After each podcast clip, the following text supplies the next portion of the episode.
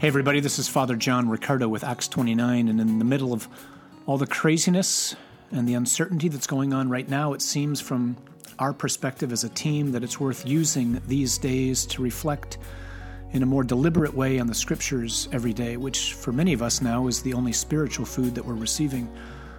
And so we're going to do a special podcast series simply entitled Be Not Afraid God's Word in Uncertain Times. And we'll try to post something every day usually reflecting on the scriptures so that we can listen in on what God is trying to say to us in these days. So, three things came to mind for me this morning as I was sitting in the church here where I live in front of the Lord, praying and reflecting on the scriptures that we have today. The first is uh, a line that jumped out at me in the Psalms. Second, perhaps a more common problem for us living today. And third, an opportunity that this current crisis that we're living through right now might be affording uh, many of us, especially many families. So, first, the psalm. What, what jumped out at me, it's Psalm 106. And so, most of us probably know that uh, during this time of year in Lent, the background of everything that the church is reflecting on in the Old Testament comes from the book of Exodus in a particular way, because the Exodus, that is to say, the liberation of the people of Israel, from hundreds of years of slavery in Egypt, that one event is the crucial, what we call um, technically a type. It's the most crucial type for understanding what it is that Jesus has done for us. What's a type? A type is uh, either a person or a place or an image or a thing in the Old Testament that prepares for, foreshadows, if you will, either another person or place or event or thing in the New Testament. So, um, Scripture is a drama, and just like every other great drama, there's lots and lots of foreshadowing. And so, there's things that happen in the Old Testament that prepare for what's going to be the fulfillment of these in the New Testament. So, the Exodus, the story of liberation from slavery, is the foreshadowing of what it is that Jesus has done for us by his death and resurrection, which liberates us from the ultimate slavery, slavery of the power of sin and the slavery of death. Jesus' death and resurrection really has freed our race from those powers. I'm going to die, you're going to die, but it can't hold me anymore because Jesus has crushed death by his resurrection. That's why we're able to grieve with hope, for example. So, anyway, back to the psalm today. The, there's a line in the psalm, it's a rebuke to the people of Israel that they forgot the God who had saved them and what they had done. In other words, they'd either taken for granted or they just no longer called to mind or they ignored the mighty acts that God had done in rescuing them from slavery. And that becomes the scathing rebuke of the Israelites.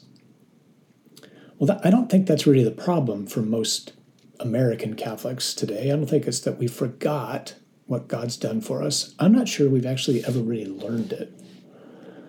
I mean, how many people in our culture have grown up hearing that religion is pretty much just a matter of opinion or it's it's just a, a personal preference on how to find you know some sort of interior peace but it's detached from any and all reality. It's detached from actual events.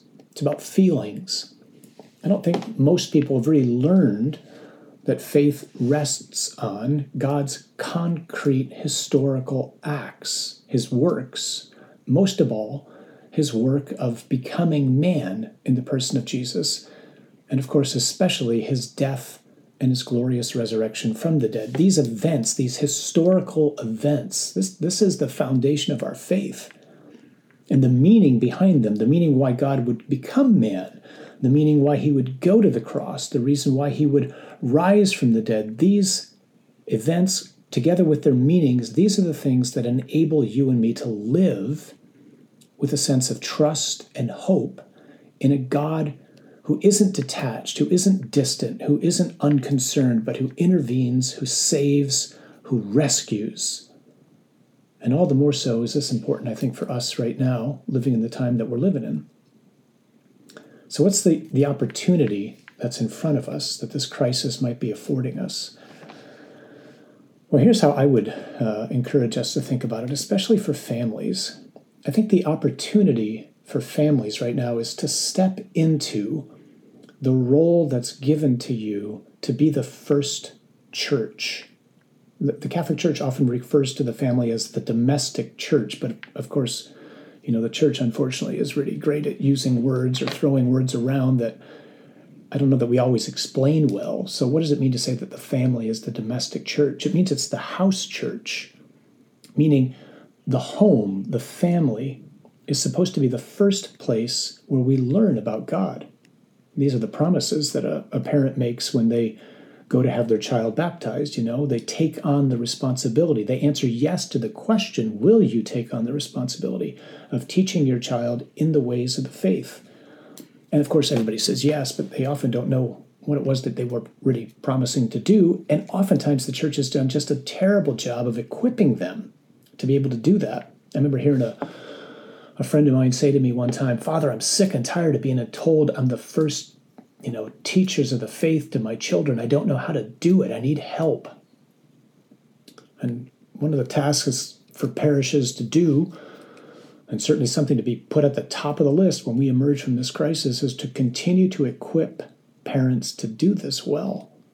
But the, the line that came to mind, again, as I was praying with the scriptures, is from the, the book of Exodus, chapter 12. So this is the passage where Moses gives the instructions on how to celebrate the Passover.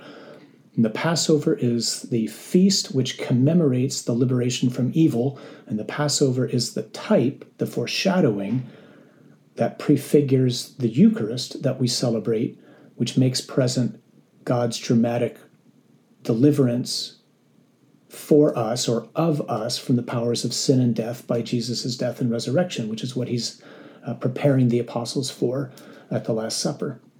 So, in the book of Exodus, chapter 12, starting in uh, verse 24, Moses says this You shall observe this rite as a statute for you and for your sons forever and when you come to the land that the Lord will give you, as he has promised, you shall keep this service. And when your children say to you, What do you mean by this service? you shall say, It is the sacrifice of the Lord's Passover. For he passed over the houses of the people of Israel in Egypt, when he struck the Egyptians but spared our houses. In other words, Moses is telling fathers in a most particular way that it will be their role, not anybody else's role, their role to explain to their children why in the world are we doing this service? Like, what's up with this Passover? What's this all about? Children aren't going to know it unless parents teach them. Again, not somebody else teaches them, not the quote unquote professionally religious people, parents. This is the unique privilege and honor of being a mom or a dad to have the gift of introducing your children to what it is that God has done for us in Jesus, in his life, and above all, his death and his resurrection.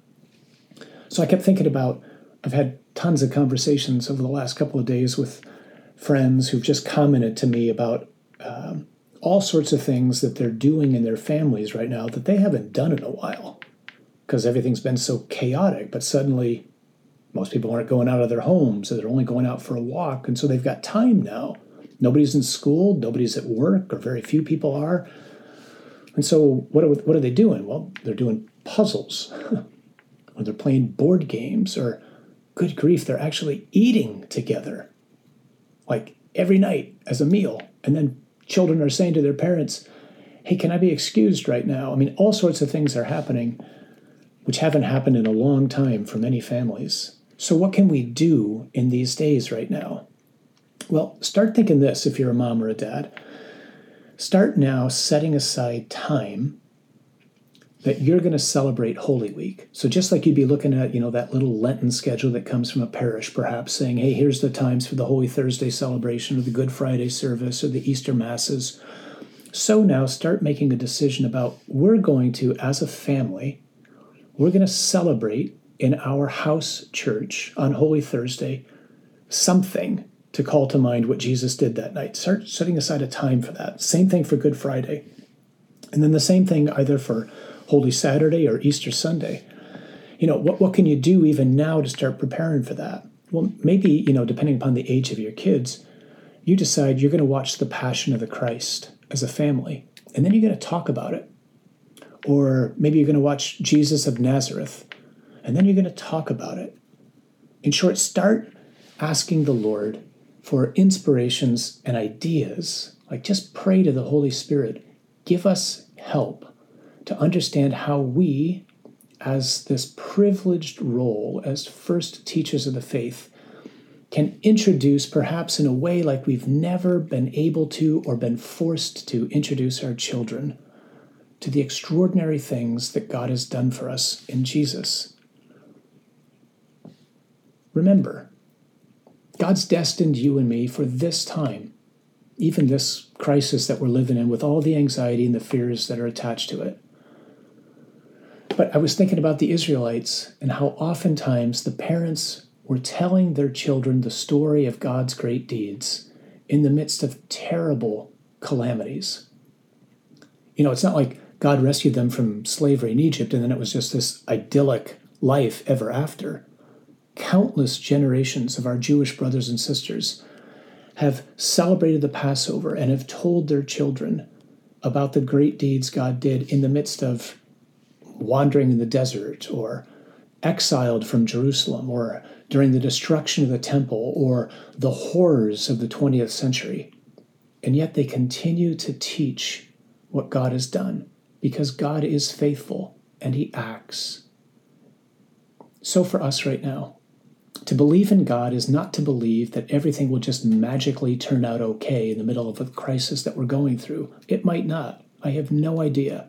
I'm so tired of hearing empty promises about how this is just going to get better. Please God, it will. I'm praying for the doctors and the nurses who are involved and on the front lines and all the other people on the front lines that God will give them inspiration and perseverance and courage as they do their work, and that God will help them find a cure using their gift of their minds and their intellects so as to arrive at a solution for this virus.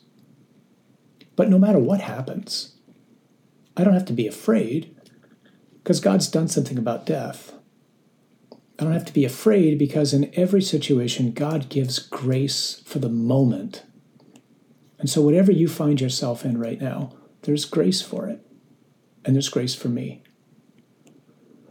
So, let's do all that we can in these days to try to learn more intently, more intentionally, what God has done for us in Jesus Let's pour into the Gospels, most especially the Passion stories, and walk with Jesus like we've never walked with him as a family. And then let's continue to ask him to help us to grow in faith, not some blind understanding of faith that's not rooted in reality and history and events, but the faith that's anchored in the death and the resurrection of Jesus. Most especially to you parents Please hear this. Don't be afraid. God's with you right now in a most particular way. You were born for this.